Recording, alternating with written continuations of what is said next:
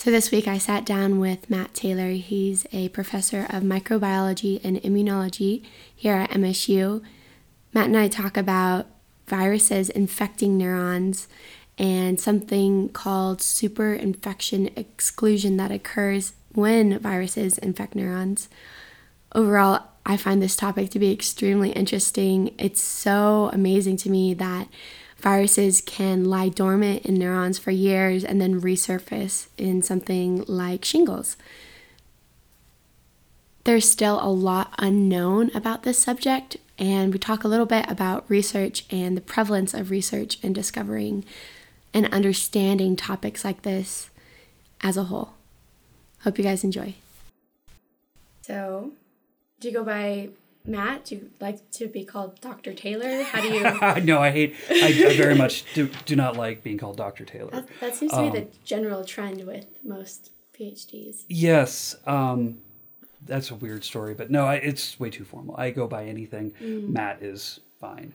And you got your PhD at Stanford I in did. immunology and molecular biology? Uh, microbiology and immunology. Yes. I was studying poliovirus back then. So it's the, it's the irony of your PhD is you don't actually remember what your degree is until you find it and put it up on your shelf. And so I actually, the formal uh, is Doctor of Philosophy in Microbiology and Immunology. There it is. Um, which is, it's so weird to have an office and be able to put that up.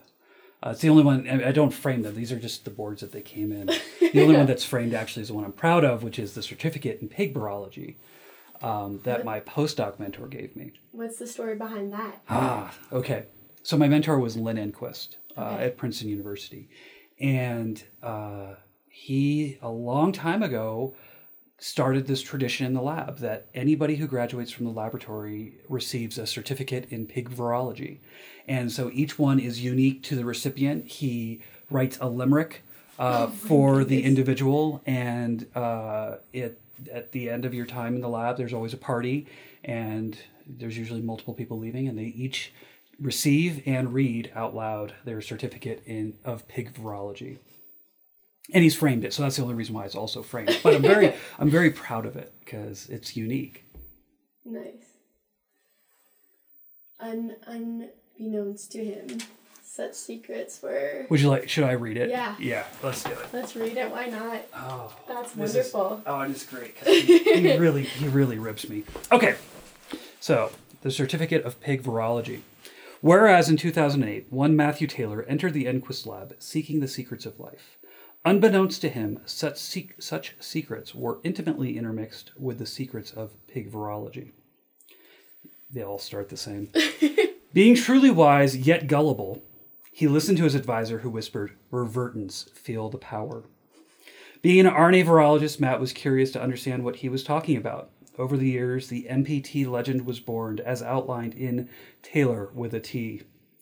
Walk into the lab and what do you see? Bay number one and Taylor with a T. RNA viruses were once his domain, but he had the courage to change his refrain. Now, DNA viruses of herpes persuasion make him tingle all over on every occasion. He spent five years watching them coming and going in SEG neurons with axons aglowing. His prowess, you see, shows up in the dark, where he constantly lights up the room with a spark. Red ones and green ones and dim ones of blue, he watches them all in his SCG stew. He spent all my money, but that is okay. He got my scope he got my scope going, and that saved the day. So onward and upward with chambers held high, Montana is calling the land of big sky. In the end, his advisor did not lie. He did learn one good secret of life. However good or bad a situation is, it will change. Now, let it be known among all who read this that Matt Taylor has mastered the art of pig virology and has seen the heart of the beast. Witness signed and sealed on this day, the 27th day of April 2013, Lynn W. Enquist, master of pig virology and keeper of the secrets. Wow. Yes. How perfect. Um, yeah. That's great. and he, he keeps us completely, like, you know, you're receiving this before you leave. You have no idea what it's going to say. Really? And like I said, uh, basically, right after the Secrets of Pig Virology part and through the rest of it, it's all unique for everybody. Wow. Um, he's he, Lynn. Lynn is a fantastic mentor. God, I'm even crying a little bit. a little little whimsical. Uh, It's been a while since I've really read it through. Actually, I think I probably haven't read it through since he made me read it out loud the first time. Yeah, you can tell he put thought in there. Oh, Like, yeah. He totally put thought into it and and everything. and that was that's the way he was as a mentor. I mean, he was a fantastic. Uh, he's a fantastic scientist. yeah. Uh, one of the people in virology in herpes, we're all unique. Uh, Lynn is unique in that everybody loves him. Uh, that he gets along with so many people. Um, he uh, was an extraordinarily busy person. He was the department head uh, during my time there. He was the head, uh, the president of ASV. He was the editor in chief of Journal of Virology. He sort of cycled through. Now he's the editor in chief for the annual review of virology. He, he's beginning to uh, end his own time and move into retirement. And I'm sure if he's listening to this, is looking forward to it.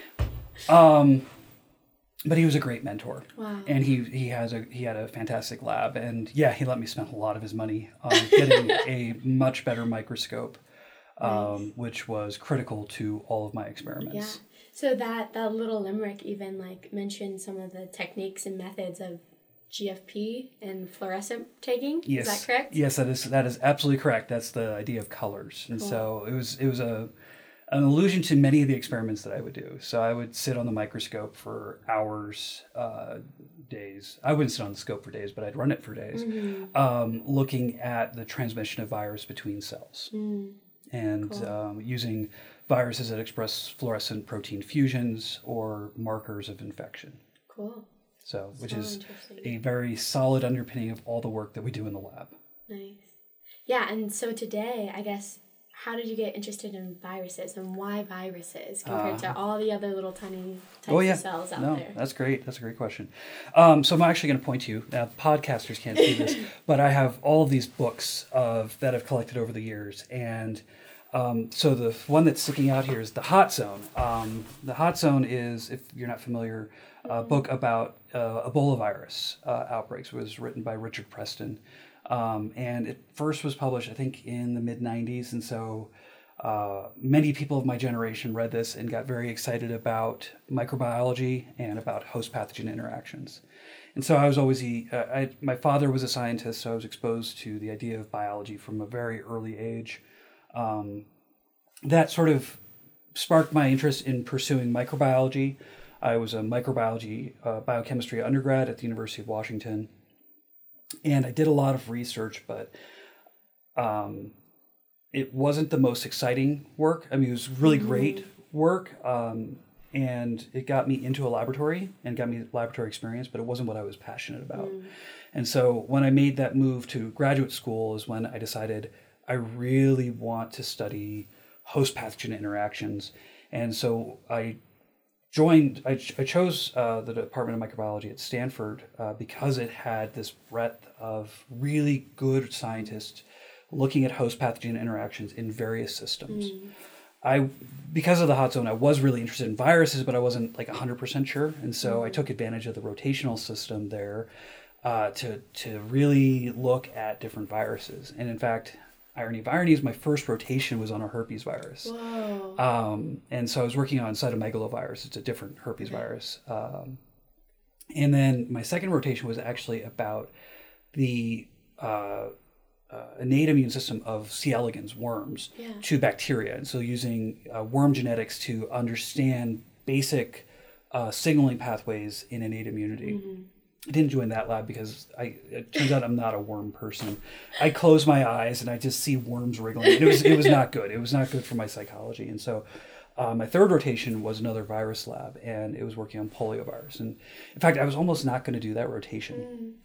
Um, I almost thought of uh, just joining one of the first two labs, but the, this last lab um, working on poliovirus was a great lab, a great environment, and I ended up joining it and, and had no idea that, that that was what I was going to do when I started graduate school. Um, and so uh, suddenly, three cycles in, I was embedded in poliovirus work and doing Cool. some very cool things there. so cool. And um, at the end of six years of, of that, I um, realized I still love viruses, that I didn't want to look at autophagy again for a long time, and uh, wanted to get into a system that was a little bit more uh, translational, closer to disease processes. A lot of what I had done as a, a, graduate student had been looking at cell biology of the virus as it modifies the host cell environment, and mm. it was mm. really cool, but it wasn't in. It was in HeLa cells, immortalized cells, right. and so there were some issues that I learned related to to that to that fact and and so I was like, oh, I really want to get something more relevant. So I was looking for a, a place, a lab that was really at that interface of maybe not a whole animal model, mm-hmm. but looking at infections in differentiated cell types. And a couple of very good labs uh, were recommended to me and ended up uh, having an option to pursue my work in Lynn's lab. And so that's how I got into herpes. It wasn't that cool. I was like, yeah, I love herpes. I mean, yeah. I do. Everybody loves herpes. but um, it was it was that oppor- it was the combination of opportunity, research, and and also I mean Lynn's fantastic. Yeah. Again, Lynn, if you're listening, no. um, so so yeah, it was it was kind of a, this this connection, and um, I I wouldn't change that for the world. So cool, so cool. It's always so cool in hindsight you know, and after sitting down multiple times talking with people, how did you get where you are today? It's like, it's usually like either I was deeply passionate about it and found out I wasn't deeply passionate about it and then found something else that was actually what I wanted to do. But more often than not, it's there was a awesome mentor involved and it just and that was what paved the way for me to become interested in the subject and yeah. So combined with like personal interest for it. And that's really I mean that's all, everything in life is you just have to find that thing that yeah. that sparks your passion i mean you're gonna have you're gonna have rough days you're gonna have days where you don't want to get up in the morning and if you've got something that you, you're passionate and you care about that's gonna carry you through yeah. uh, you know what's the old saying if you do something you love you never work or something yeah, like that Yeah, if you do something you love you'll never work a day in your life exactly yeah it's never it's not like that but you know it's it's pretty close i mean i get to those those days when we get that discovery in the lab and I get to see the something that nobody's ever seen before is just incredible. Yeah. So talking about research, let's how do viruses and neurons relate? Because that was fascinating to me. Because I'm aware of neurons, but I didn't know that viruses infect neurons, particularly in the CNS, in the central nervous system. Yes. Um, so yeah, that's actually one of the big things that also attracted me to the projects in, in the lab, um, and, and, has kept me going in in pursuing herpes viruses. Is they are part of this class of viruses that are known as neuroinvasive viruses, mm. and uh, these are the viruses that have the potential. Uh, capacity to infect neurons and cause disease in the central nervous system. And you know, the brain is such a weird place that obviously, if you have a virus running amuck in there, it's not going to be a pleasant uh, disease. Yeah. And so CNS injury is is of serious concern. I mean, the herpes virus infection of the of the brain is this dramatic, just bloody, inflamed tissue, which without treatment is invariably lethal. Yeah. And even with treatment, people are left with lifelong disabilities. Yeah. They they have neurological dysfunctions that they don't recover from. Right uh, or if they do, they have other more significant injuries. Now, that's the most dramatic right. sort of element of herpes viruses. And also, in, among the neuroinvasive viruses, you have rabies virus, mm. uh, West Nile virus, the new hot in the streets one, this equine, Eastern equine, EEE, Eastern yeah. equine encephalitis virus, yeah. um, which is part of the family of all the EEVs, which is like Western uh, Venezuelan and yeah, a bunch of them. They all have this this capacity to uh, move out of their move out of the the you know, either the viremic state or the tissue that they were initially infecting and spread and cause disease in the brain. Mm-hmm. Now, brain injury and brain disease is oftentimes sort of accidental. Uh, it's it's not it's not beneficial to the virus for transmission. Right. Or at least no, nobody's been able to show that that is beneficial as a disease process. Uh, and for herpes viruses themselves, it, CNS infection is extremely rare. Uh, HSV, herpes simplex virus, is part of the alpha herpes viruses. So, of the three major classes of the human herpes viruses, the alpha herpes viruses like to infect neurons, and this is where they will establish sites of latency.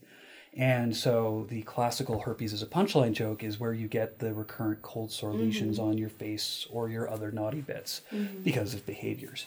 Um, they're doing that because they're moving in, in and out of their sites of latency, which are the sensory ganglia, uh, either the trigeminal or the sacral ganglia or the dorsal root ganglia. Now, I also lead all my classes uh, when I talk about herpes viruses, raising my hand and saying, Does everybody have herpes? And everybody looks at me like I'm insane, which I am. But um, it's because everybody's been exposed to chickenpox. Right. And chickenpox is another alpha herpes virus that also will go latent in your sensory ganglia. So, in this case, the dorsal root ganglia. Now, when chickenpox reactivates, it results in those shingles lesions. So this is the dermatomal lesion which covers an entire side, like a region of your Yep. of your torso or your face, but it has very defined boundaries, and those boundaries are defined by the sensory innervations of the DRG. And so it'll break at the midline because you get uh, innervations on one side or the other, but not both Not completely. not Yep. completely and it's usually bound by sort of a tight banding pattern based on where those sensory axons extend out to the to the tissue Yeah.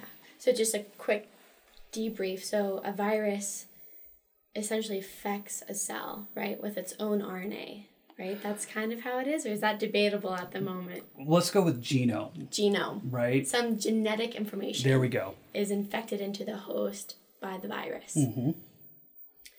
Herpes, like chickenpox, it, for example, when you're talking about dermatomes, the spinal cord leaves, like, neurons leave the spinal cord in certain areas, and those correlate to certain segments of the human body. correct And those end at the midline based on dorsal root ganglion, right? And so those can then get infected. And when shingles comes about, which is when chickenpox is Reactiva- re- reactivate. reactivated, hmm that that is what causes that particular dermatone or area to be what hyper is it hypersensitive to neurons and extremely painful well well no so this is actually stimulus. this is the this is the process that we study the transport process so the herpes viruses are dna viruses Okay. so Whoa. yeah let's What? let's yeah Really? let's let's uh let's let's go to the top tier here Okay. so so viruses are not your standard organism right Right. living or dead i'm not going to debate but they can be uh, classified into seven different genome strategies based on their nucleic Mm. acid and the configuration of the nu- nucleic acid so there are both rna viruses and dna viruses Within the DNA viruses, there are single stranded and double stranded viruses. So, herpes viruses are the best example of, of double stranded DNA viruses. Um, RNA viruses are like Eastern equine encephalitis virus, Okay. West Nile virus. These ooh, West Nile is positive strand RNA. I, I'm blanking on what EEV actually is, but that's okay. They'll just re- they'll take my card later. um, you know, your your the viruses a lot of your listeners may know is HIV, which is a retrovirus. It's a unique uh, virus that is single-stranded RNA that converts into double-stranded DNA before integrating.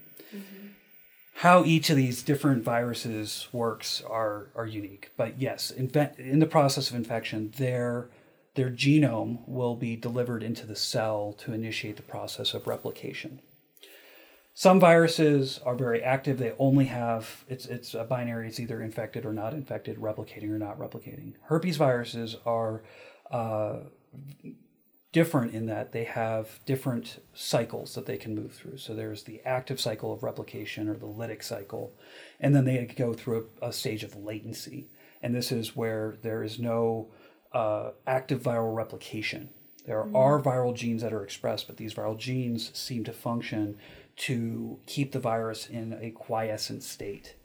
And it's this long phase of quiescence that is that prodromal phase between recurrences of infection.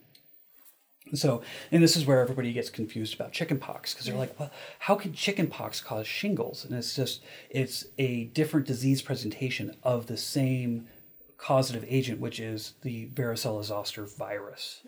And so, when you are exposed to it as in, in your in its primary form, uh, you will inhale a respiratory aerosol that contains the virus, and it presents as a whole body rash And Yep. so what's happened there Yeah, is that the virus that. has uh, infected the respiratory epithelia, infects us these migratory cells that will then sort of seed throughout the body. Throughout the body. Now, when it Oh. makes these lesions, it, the virus then replicates, and each one of those sores uh, is actually full of lots and lots of infectious virus. Mm. But what's also happening is that that virus is now finding the sensory termini in the skin and then migrates back within the axon to the neuronal cell body. Whoa.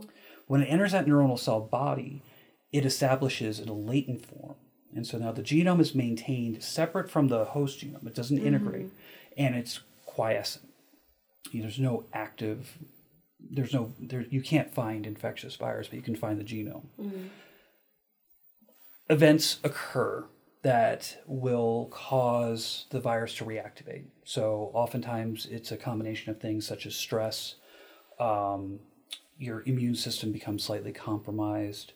Um, actually, mostly that's it. Just stress and yeah. stress and the and the loss of a competent immune response Mm-hmm. will provide the environment now that the virus can reactivate and begin to produce new virus, which spreads back out those same sensory axons. So for simplex virus, that same process occurs and you, results in the recurrent cold source. And so there you see much more frequent reactivation. The frequency depends on the viral genome type and the location mm-hmm. and a number of other factors that have yet to be fully defined. For chickenpox reactivation, it's much more significant of a reactivation event. Thankfully, we don't catch shingles as frequently as some people get cold sores. But when it does happen, it involves all the neurons in the DRG. And so now you have not just one neuron, but hundreds of neurons mm. spreading virus back out to the tissue. And that's why you get that extensive lesion. Hmm. So Sounds super painful. Also. and, and, and can be.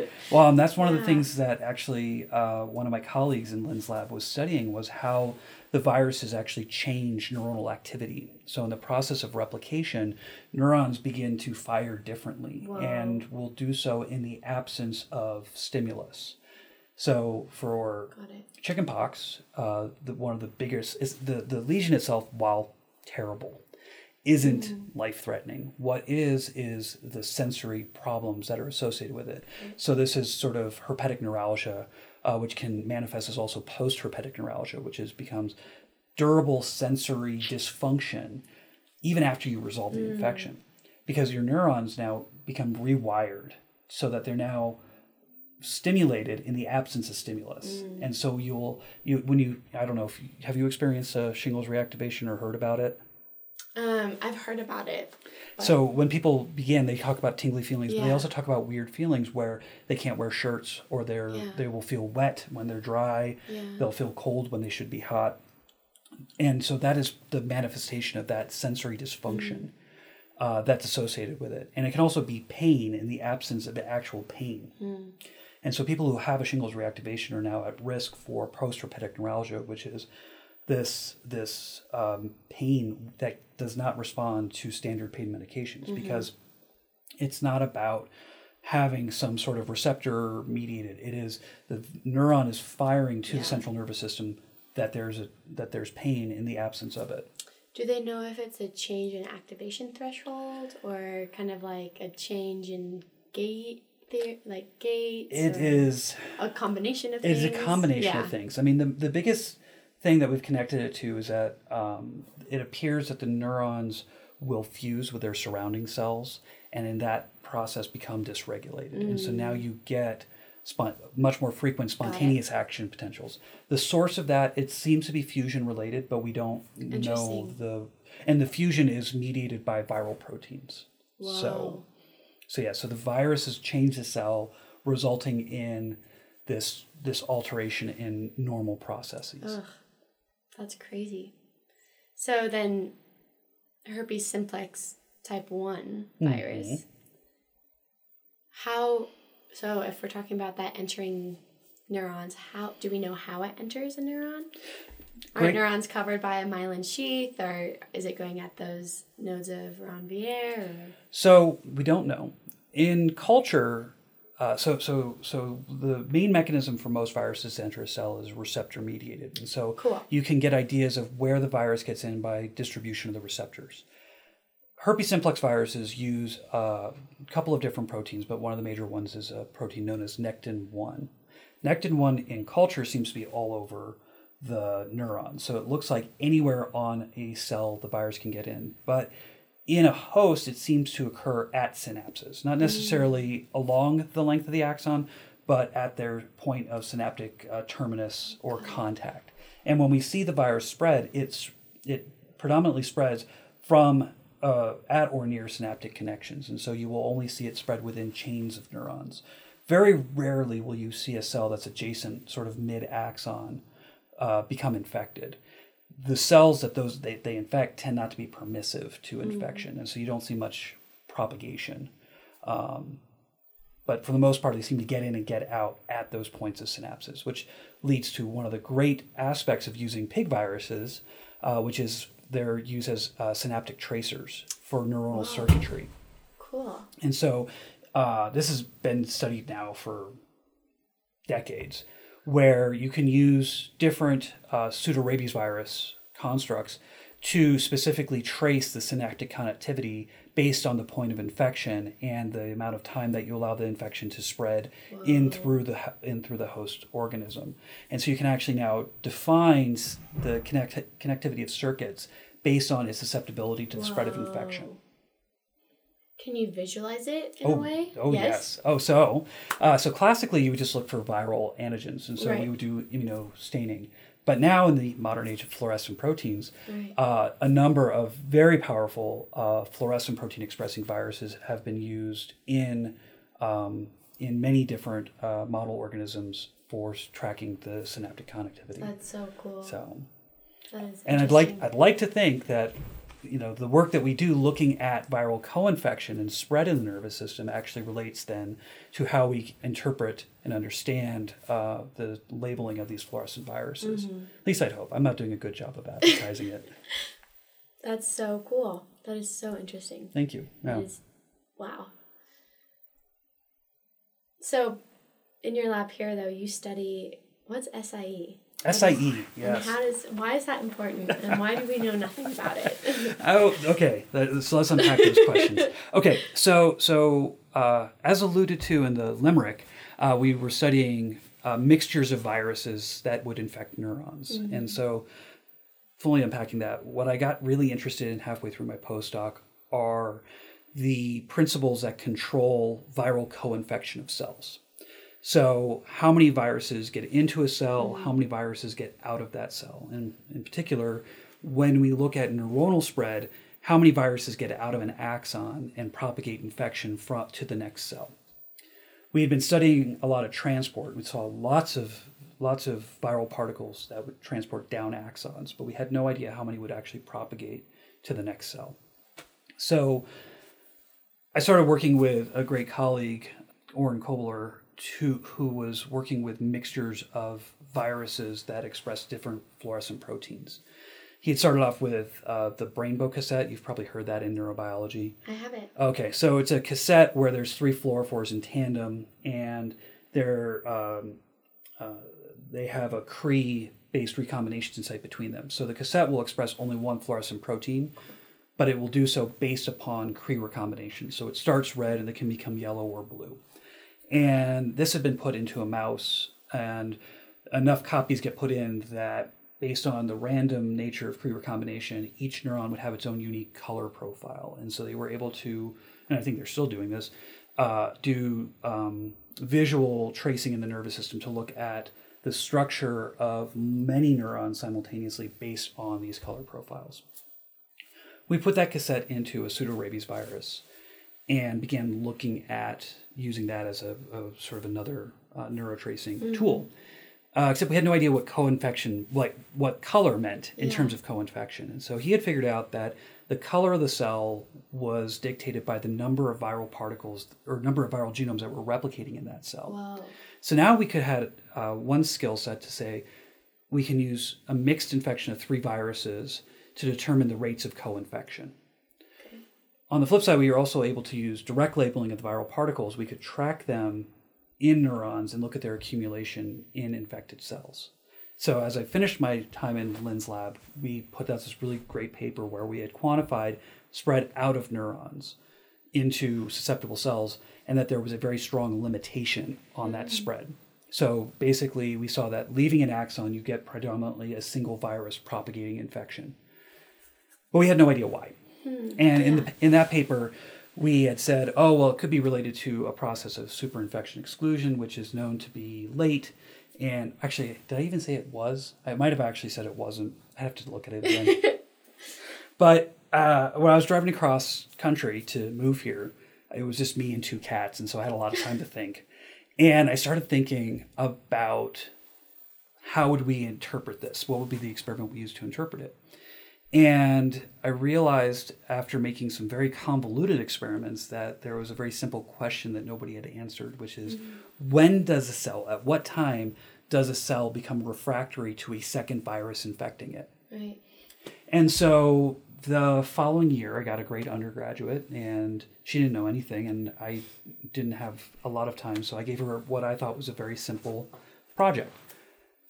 Take two viruses and either infect them at the same time, or infect with with one virus first, and then wait a period of time and infect with a second virus.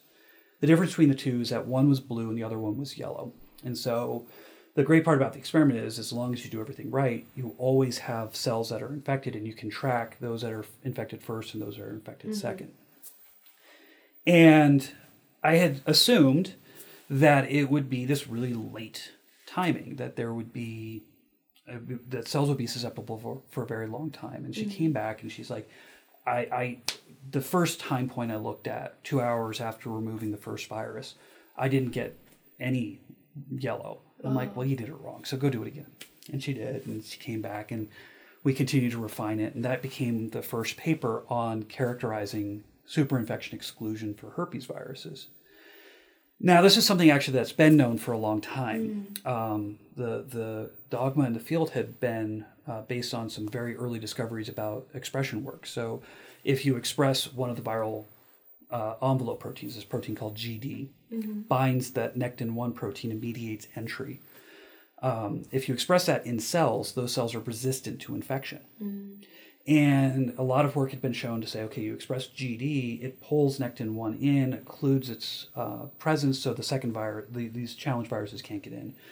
Nobody had done the experiment to say, well, what if the first virus doesn't express GD? And I think it just became, you know, it, would, it had been so ingrained in the field that yes, exclusion is mediated by GD. And so we got some GD null viruses and we tested it directly. And we now had all the right tools and we had the right motivation to say, okay, is this two hour, this process where virus, second virus is excluded at two hours, is it mediated by glycoprotein D?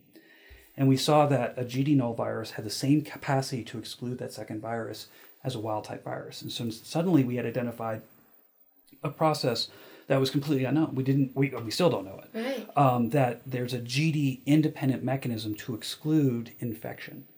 Whoa. And so we have since been scratching our heads about what that all means and, and what is the actual mechanism. And the reason why it's all relevant is it ties back to that spread in the nervous system, right? The viruses have to propagate from cell to cell. And in work that we've got to publish here soon, we've actually been tracking co-infection in the brain. And we're mm-hmm. able to show that, similar to what we saw in the dish, that spreading from an axon to a cell is similarly restricted. We get a, a strong drop in our co-infection rates. Okay. Now, weirdly, if you move in the opposite direction, so what's so moving from an axon into a cell is what's known as interrograde directed spread. But if you move from a cell body or dendrite uh, into an axon, so basically going from the postsynaptic to the presynaptic cell, this is what's known as retrograde spread. And so interrograde spread is limited, but retrograde spread maintains high rates of co-infection. Hmm. And so now you get different populations of viruses based on the direction of spread in the nervous system. Hmm. We have no idea why. We still have no idea how. Presumably, the retrograde manner doesn't isn't influenced by superinfection exclusion. Whoa. We're not sure why. Um, we still haven't demonstrated for sure that the interrograde spread is restricted by superinfection exclusion, but I'm I guess I'm betting my career on the fact Right. that it is. Um, we would love to get that mechanism. So if any of your listeners uh, have any compelling experiments or ideas, I would be I would greatly appreciate it. Um, but it's what we're actively working towards, and so we're also trying to understand in general some of the known other known mechanisms to restrict infection. So the integration of interferon responses, Right. uh, interferon being one of the primary um, molecules elicited by um infection that is from the host, meant to restrict viral replication and spread. Right. It's part of that innate immune response. Exactly, exactly. Um, and it's going to be produced both by the infected cells and the surrounding cells to try to limit the, the spread of infection. So we've been trying to integrate some of those ideas as well. Have you guys ever looked at, you know, maybe it's not something the host cell is doing, but maybe it's something the virus is doing that's blocking the spread of other viruses? We think. Uh, we think. I. I think. I um, mean, is I mean, that- yeah. So, so I think it's a combination of the two. It's Yeah. definitely the virus. The the first virus is doing something to actively change that host cell environment. Yeah. presumably there is a ho- there's a cellular factor that's being modified or tweaked in some Mm-hmm. way to prevent the second virus from infecting. Right. Um, at this point, we don't know what it is. Yeah. We know that uh, we, we've we've got some great data that I'm very excited about about that shows the superinfection exclusion block is preventing the second virus from entering Cool. that cell. Cool. So whatever's occurring is occurring presumably at the cell surface. On the cell membrane. and it's not Yeah. it's allowing the virus to attach, but it's not allowing it to get in Cool. and we don't know why. And and it's been driving me nuts. Because if you could figure that out, oh yeah, then we could then, then everything. you have immunology for any virus, like you have an immune defense for any virus almost, right? potentially. That it- Potentially. It, yes. So if we could figure out what cellular pathway is tweaked, and if we could somehow tweak it beforehand, we could prevent the, the entry of many viruses. Yeah. Uh, not just herpes viruses, but also we could prov- we we would then have a new way, a new step that we could interfere with herpes virus to to block its its spread. Yeah. Um, despite the fact that everybody has herpes and and Mm-hmm. it's all just a big punchline to everybody. Right. Um, we don't have good therapeutics. We don't have a vaccine Yeah. against uh, simplex virus. We do have a vaccine for chickenpox, but uh, we don't have one for simplex. Uh, current drugs, if you ever listen to the, uh, the the small print in the commercials, don't prevent the spread and transmission. They only inhibit the replication. They reduce the the duration of disease, but they don't interfere with that cycle of transmission. If we could block that single viral particle getting out of the axon in, into that susceptible cell, we could have a stronger point of intervention to uh, limit disease. Yeah, and I'm thinking about it on like a prophylactic kind of a treatment method. Like you just give someone, you know, a vaccine that prevents infection because it's already saying every cell is infected already, so therefore you can't co-infect. Yeah, and there's actually there's a there's interesting programs now using defective interfering particles, which are viruses, virally derived products that look like viruses, act like viruses, but antagonize replication. And so so the the dips, which um, there's some great research going on on this campus on these these dip particles and their ability to be used as a therapeutic. Excuse me. Interesting. So when an, a virus enters a neuron, in any other cell in the body that would elicit an immune response, right? Right. But the nervous system kind of has, it's like, it's a different kind of immune response with the nervous system, right? It very much is. Most cells are sacrificial, right? Uh, neurons are not. Neurons, we've put a lot of time, energy, and effort into developing, differentiating, making these very long connections. Those connections, those synaptic connections, can be on the order of centimeters, and you know, bigger organisms meters. I mean, Yeah. the giant axon in squid is huge. I mean, it's giant. So yes, we don't have the standard sort of response to viral infections. There are um, uh, it's a different it's a different cell. It's a different animal. No. Um, it, it and so the the responses tend to try to suppress the virus from replicating but not eliminating that neuron itself. Okay. now herpes viruses have taken advantage of that and they can get past those initial defenses allow that cell to persist and there's a lot of debate about whether or not upon reactivation that the neuron still persists or if it's lost in that reactivation event um, but it's it's it's definitely studying uh, responses, you know, innate responses, and even the adaptive response uh, in nervous system tissue uh, during infection is very different than what you would learn in respiratory epithelia Yeah. or the gut epithelia or just in the skin. So um, it's still uh, there's a there's a lot of uh, labs in the country that are studying those those those exact questions. Yeah. So Yeah, because I can't imagine the brain wanting to elicit an inflammatory response for an infection. except that's exactly what happens when herpes Really? gets into the brain when it causes disease there's Okay. there's some debate there um, but in, in our standard model of it if the virus gets into your brain it causes a very inflammatory disease. And so you get a lot of activation of the surrounding cells the glial cells. So you get microglia which are sort of like the macrophage uh, like uh, you get a lot of astrocyte activation. You you see a lot of inflammatory cytokines and you get a lot of swelling. And because that's the i mean as i tell the students in my classes the brain is a closed environment Yep. and pv equals nrt applies to that when it's a closed system and so as that inflammation occurs it doesn't have anywhere to go and you, that's where you get a lot of that incredibly Hence- destructive uh, uh, response Yeah, hence the encephalitis part of EEE. Exactly. Okay. Exactly. So, um, and then and and that's where it becomes very interesting about these neuroinvasive viruses is how they get to the brain and the kinds of responses that they elicit there. Now, I said there's some controversy because it there's new evidence that seems to suggest that herpes gets to the brain more frequently than we previously uh, believed. Uh, that we're seeing herpes viruses associated with uh, Alzheimer's lesions and other sort of neurofibrillary tangles.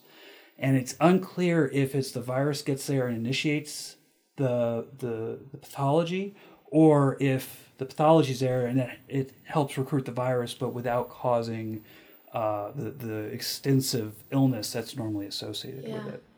But there's a common joke that we have now. Uh, so that we've had, um, uh, we have a nice little herpes meeting in Colorado, and there's a psychologist that shows up there, and he keeps telling us about how people with herpes have cognitive deficits on many of his exams, and so it becomes the running joke that well we're all deficient, um, and and but it's a very interesting correlation Yeah. uh, in terms of whether or not you have you're harboring latent herpes genomes, not Right. severe infection. We're just talking anybody who may have HSV, be HSV antigen Mm-hmm. positive, seems to have. It's not a, it's not huge, but it's statistically significant reduction in their their cognitive function. Not to the point of like gross deficiency. Yeah. I mean, yes, I'm a drooling mess, but that's independent of my herpes virus status. Right. But it's this interesting idea that these long dwelling infections that can get into our brain are actually causing changes to our behavior Interesting. which is true for a lot, a wide range of microbes. Yeah. I wonder I wonder if it has anything to do with depression or or like dementia or cuz the you know new literature is coming out that inflammation may be the cause of depression and blah blah blah and you hear that you've you've like I've even heard it and I don't even research it that much and I'm like this is interesting so I wonder if that is It's You know? it's probably all, all part of it, Yeah. right? I mean, you have Yep. you have these diseases which can have many different point sources, many different manifestations. Inflammation is probably one element. Obviously, genetics plays into there because your genetics influences how you respond. Mm-hmm. Your microbiome influences how inflammatory your responses are. Yeah. Uh, down the hall, uh, we have researchers who look at how bacterial metabolites influence disease outcomes both within the gut and in the whole body. And so I think when it comes to these big diseases like dementia and depression, where we don't know, yeah. We don't know why it's there. We can say, okay, if we throw a drug in it, we can make it better, yeah. but we don't know actually what what is out of whack. And I think that's also what attracted me to the herpes viruses is that is that they have evolved to work in this very complex system of the brain, and that possibly they can be used to help to to to, to um, untangle or deconvol- deconvolve some of the complexity in those systems. yeah So Super interesting. Yeah, now I'm just envisioning like little viruses going through neurons and then their RNA and DNA going through and us like tracking it and being like, oh, these are connected and we didn't even know. And and that's exactly what I think about all the time. No, I, I that's that's that's yeah. I mean, you know, if you want to talk about dreaming, I'd love to have a herpes virus that could go through and fix it. Yeah. Right, because it, it herpes viruses. Her, herpes viruses love neurons. Mm-hmm. I mean, they, they and they they work really well within the neuron. They are designed. They've evolved, not designed. Cut yeah. that. They've evolved to only cause a very limited amount of damage. And if we can somehow tweak them to be less damaging and also deliver something that's going to correct a molecular dysfunction, there's a whole range of, yeah. of illnesses that could be could be greatly improved yeah. through such a therapeutic. Yeah. So like I'm, I'm mentioning like like beta tau and tau proteins and beta amyloid plaques being like untangled or disentangled or prions. Like if you could stop a prion with a virus, mm-hmm. you know, just halt that protein. Or have an engineered protease that targets those yeah. so that even though they're they normally can't yeah. be chewed up, this is this is something designed that's delivered by the herpes viruses. So now the herpes yeah. goes through and cleans up all of these problems or restores dopamine expression in a Parkinson's patient or uh, delivers a functional uh, receptor to mm-hmm. people with, with many of those uh, receptor illnesses or, or, or uh, uh, overexpresses serotonin, you know, something, some other way other than just throwing on a whole lot of drug into a yeah. system and hoping it all figures itself out. Yeah. That we can be a little bit smarter yeah. about this. Yeah, because you could use, theoretically, in theory, you could use herpes, a modified herpes simplex, as like a neuro, like, not making any sense right now, but Oh no, as you're a making. gene, as a like I a genetic target. like you could use it as a genetic modifier for yeah. gene therapy for neurons specifically. Quite. Whoa. Right, and and people are using adeno-associated viruses. Yeah. So AAV9 is one of the new ones. There are groups out that are trying to make ones that are neuron only, so make neurotropic exclusive mm-hmm. AAV vectors, um, and and I, I just I, I, I think it's great work, but I just say to myself like it'd be better. I better. Yeah. I should do this. is right. to make a herpes virus vector, which is not yeah. lethal, but now is tamed right. to the point we can use it for that function. Yeah. Kind of an attenuated herpes virus, because nature has already made it perfectly compatible with the nervous system. And this is not without precedent. So right. herpes simplex virus is also used as an anti-cancer agent, and in fact, oh. there is a commercially available uh, anti, uh, uh, oncolytic agent designed off of a herpes virus. It's an attenuated herpes virus. It's um, it's not. Is it Merck? I'm sorry, Merck. Um, is it? Who is it? Anyways, Amgen, Amgen? Amgen. Amgen. Okay. Amgen made or has has has developed and is delivering a it's Laherpavec, uh, Temologene Laherpavec. It's an attenuated herpes virus vector that expresses an immune molecule, and so they inject it into the tumor, and the virus replicates, expresses this molecule, and now the immune system comes in and destroys that tumor, and so uh, so yeah, so it's not without precedent that we've atten- that to have a attenuated herpes virus as a medical therapeutic. Right. You just got to figure out some more of the things before you can just like start giving it to. Yeah, I don't want to just start giving every. I mean, I do want to give everyone herpes. I really do. Um, you can ask any one of my classes. Um, experimentally, I want to experimentally give everyone herpes. Um, it's it's. Uh, but yeah, it's it's there's I I see a lot of potential yeah. in in these in this in this way of thinking. Wow. So, but we don't understand basic questions about exclusion, about transmission, yeah. about co-infection. Yeah. And so we're my lab is trying to answer some of these basic fundamental things. How do we con- how does the virus control itself? Mm. And it, by understanding those, we will ha- be able to design a better vector right. for for use yeah. down the road.